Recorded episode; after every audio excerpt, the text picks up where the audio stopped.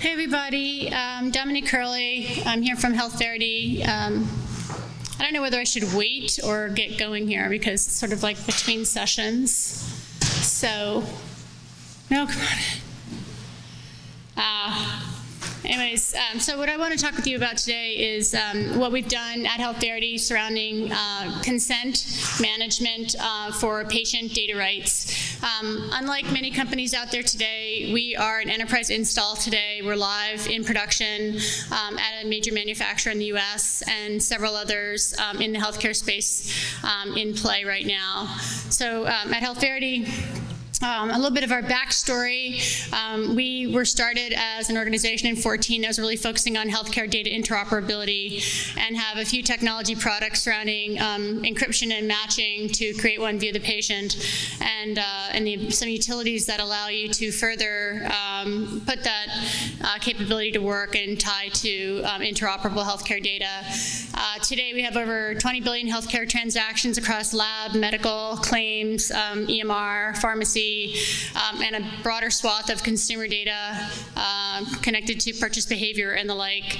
And so one of the things that we noticed once people had been matching and mastering their patients and then further trying to attach it to healthcare information um, to support interoperability is that they had a really big problem with the rights to that information, the rights to use that information, the rights to communicate around that information.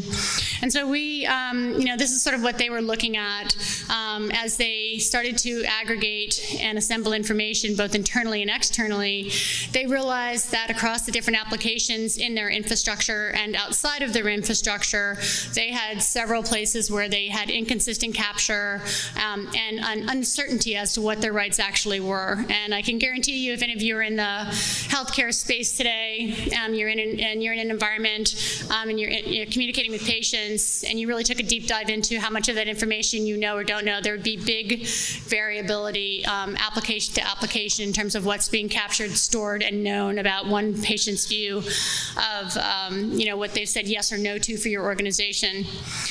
And the risk today is quite dramatic. Uh, that's a, a, you know list of the uh, laws that are currently in play today. I won't take the time to review them all with you, um, but needless to say, you can see that the punitive damages connected to default are quite dramatic. Ironically, HIPAA has the least material impact um, a HIPAA breach has less material impact than, say, um, Canada uh, anti-spam legislation, which is quite dramatic at $10 million and a director level hit at a million dollars each. Um, this uh, level of legislation at the bottom, you're seeing GDPR and California uh, Consumer uh, Privacy Act. This level of legislation is starting to demand that you as a company can um, know immediately if somebody has said, I'm in or I'm out uh, for, uh, you know, rights to either exchange information, use my information, communicate with me. And this challenge in the organization now, um, although there's technology and capability in driving us closer and closer to being able to really get close to the patient and to the HCP, the challenge is that um, without the proper tools in place to properly manage uh, the information rights and the consents connected to it, you really are at a loss and run some pretty great risk. And the, and the reaction to that is that compliance teams uh, are locking down, uh, legal and reg are tougher to get through. And so there's quite a need in the market right now to develop uh, what we did in the middle there, uh, which is HealthVerity consent. And we've been circling around blockchain for a while. The rest of our utilities and our products and services do not use blockchain, uh, but that middle product, HealthVerity consent, does use blockchain. And we chose it not because it's a hot new technology and we get us some good airtime. We chose it because distributed ledger technology is actually quite a potent uh, uh, tool set to manage the transactions surrounding consent. Let me tell you a little bit about that. Um, the role of consent today for HealthVerity is to make sure that we have a common platform in the enterprise where one view of a patient or an HCP's or really any individual's rights are stored. Um, as I said earlier, that's difficult because of all the different applications, partners, co-promotes, other um, organizations that you're working with. Uh, but we've designed it so that it can connect to any application and any, and any organization in a uniform manner with a common set of data, metadata, as others were talking about it earlier, stored in the blockchain. And of course, the value here is the immutability that blockchain delivers um, provides us with the ability to uh, provide uh, a trusted source of truth around consent. So if you've ever been in the business of um, talking to another organization about exchanging information, you can realize that that can be a quite a painful exercise because of the lack of trust and the risk um, most, uh, you know, most normally uh, surrounding uh, HIPAA. Um, but with uh, with HealthVerity blockchain, um, we've we've created a way to you know uh, help the enterprise assemble a centralized source of this. So let me get to the first lesson. I promised five lessons in this, and um, and we actually uh, worked through a, with a beta customer um, our first one exactly how this would all work. And one of our first lessons in creating a blockchain enabled enterprise utility is to make sure that we keep it simple. Um, so as an example, today on the left-hand side of this screen, you can see that you can collect a yes or a no from an individual. Uh, of course, we need to know who that individual is. But instead of connecting right there at that point of connection for that source system, which you see a little terminal there, we realize that there's a lot of systems in place today, a lot of applications in place today that are already in existence in the enterprise supporting the capture of that information. So instead of connecting to that source system, we're instead pulling from it and at that point in time storing that um, in the blockchain in HealthVerity consent.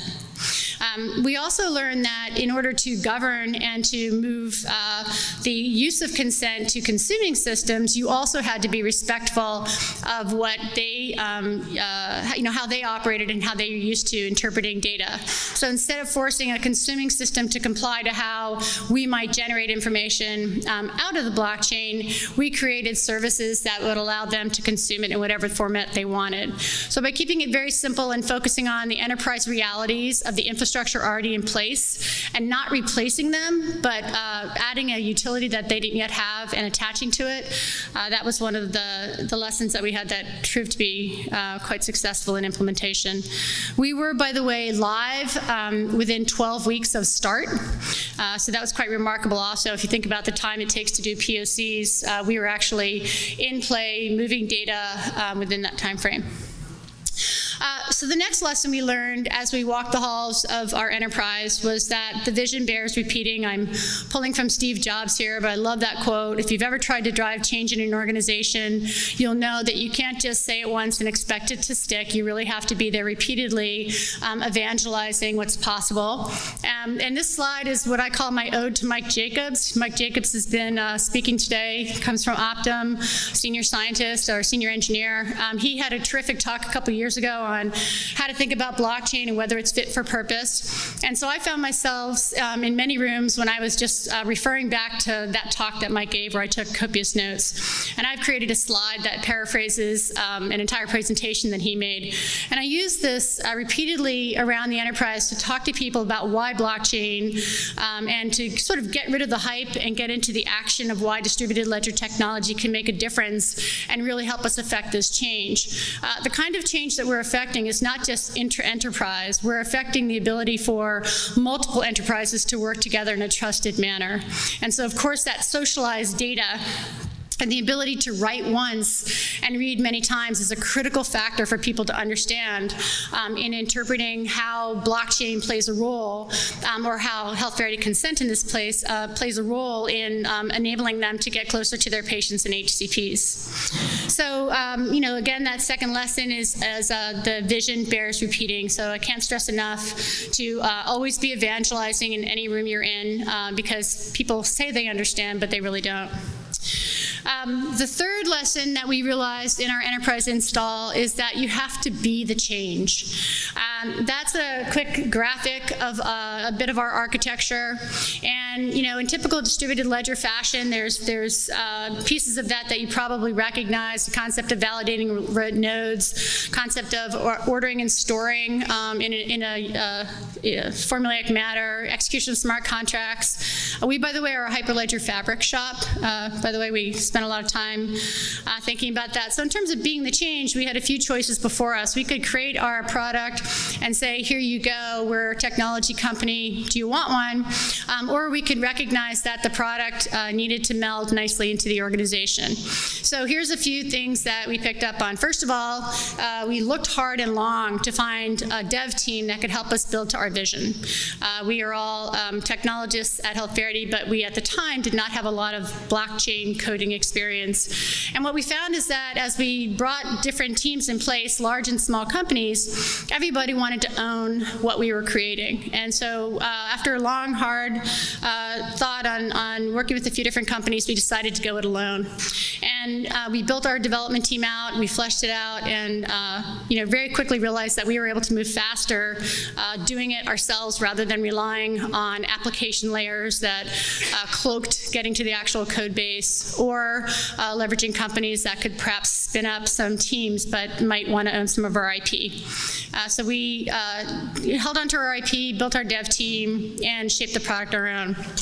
We also realized in working with our enterprise client that although they could own validating nodes, and that's of course an important part of building trust across the data asset, at the time there was no interest in that enterprise um, in owning the validating node.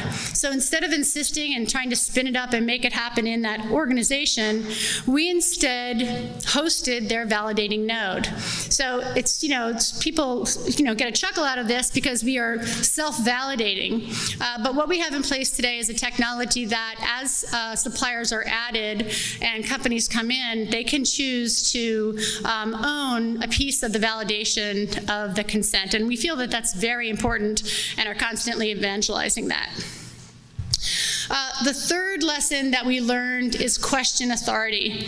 So as a company uh, that was pushing a new technology and, in, and uh, you know, kind of integrating into an existing infrastructure, uh, the, the large integrators were trying to tell us where we sat. Here's what you'll do. Uh, here's the role you'll play. And of course, blockchain is breaking all those rules and blockchain is changing business process. So we had to insist that we didn't rely on how things had always been done.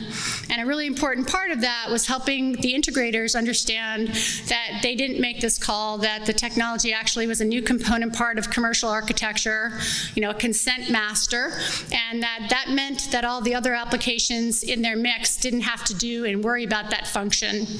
So we had to constantly push back on any application that had some sort of ownership of optic consent and let them maintain what they needed for their application, but insist on being the governing body um, as a utility in the commercial architecture that could guide use and rights uh, to information.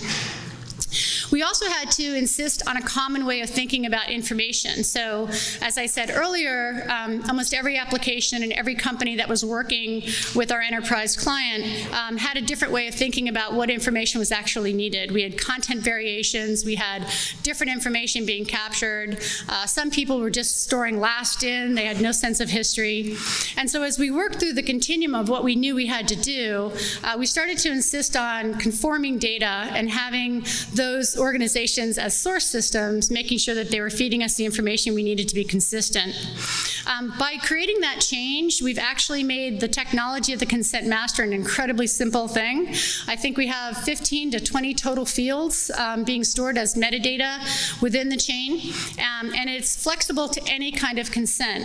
If we tried to listen to those integrators and pick up the role that they thought we needed to carry, or listen to the enterprise architects and do what they thought they needed to do to master consent, which was most likely going to be servicing and sending applications what they thought they needed, we really wouldn't have been able to be the change and we really wouldn't have been able to accomplish what this organization needed to do, which is to have one view of a patient or an HCP at any point in time across any application at any contact point for all history. And that's what we're doing today uh, uniformly. Um, we helped, in order for us to uh, be the change, in order for us to question authority, we found ourselves building use cases constantly, helping different applications, different companies who carried roles with this enterprise understand what a consent master could do for them. So part of the lesson learned um, in questioning authority was really making sure that you could paint the picture of how things should be. And here you're seeing an example of uh, data redaction, which is GDPR and, and increasingly California consumer privacy law um, heading our way. And so um, this we found to be very helpful in, um, in being able to uh, make the companies that were working with us understand the new role in the organization that this technology was playing. And then finally, what we did was, uh, you know, our lesson five was take all those lessons that we learned and transform them into scalable process. So when you're building in blockchain and when you're providing blockchain enterprise utility, um, a lot has to change around that. A lot of systems that did things don't have to do them anymore. Um, a lot of um, information that had to do point-to-point -point moves doesn't have to be there anymore. Um, duplicate capture of exactly the same information doesn't have to be present anymore. And so we took all of the lessons that we learned and have, you know, really turned that into the way that we interact with any of our clients today.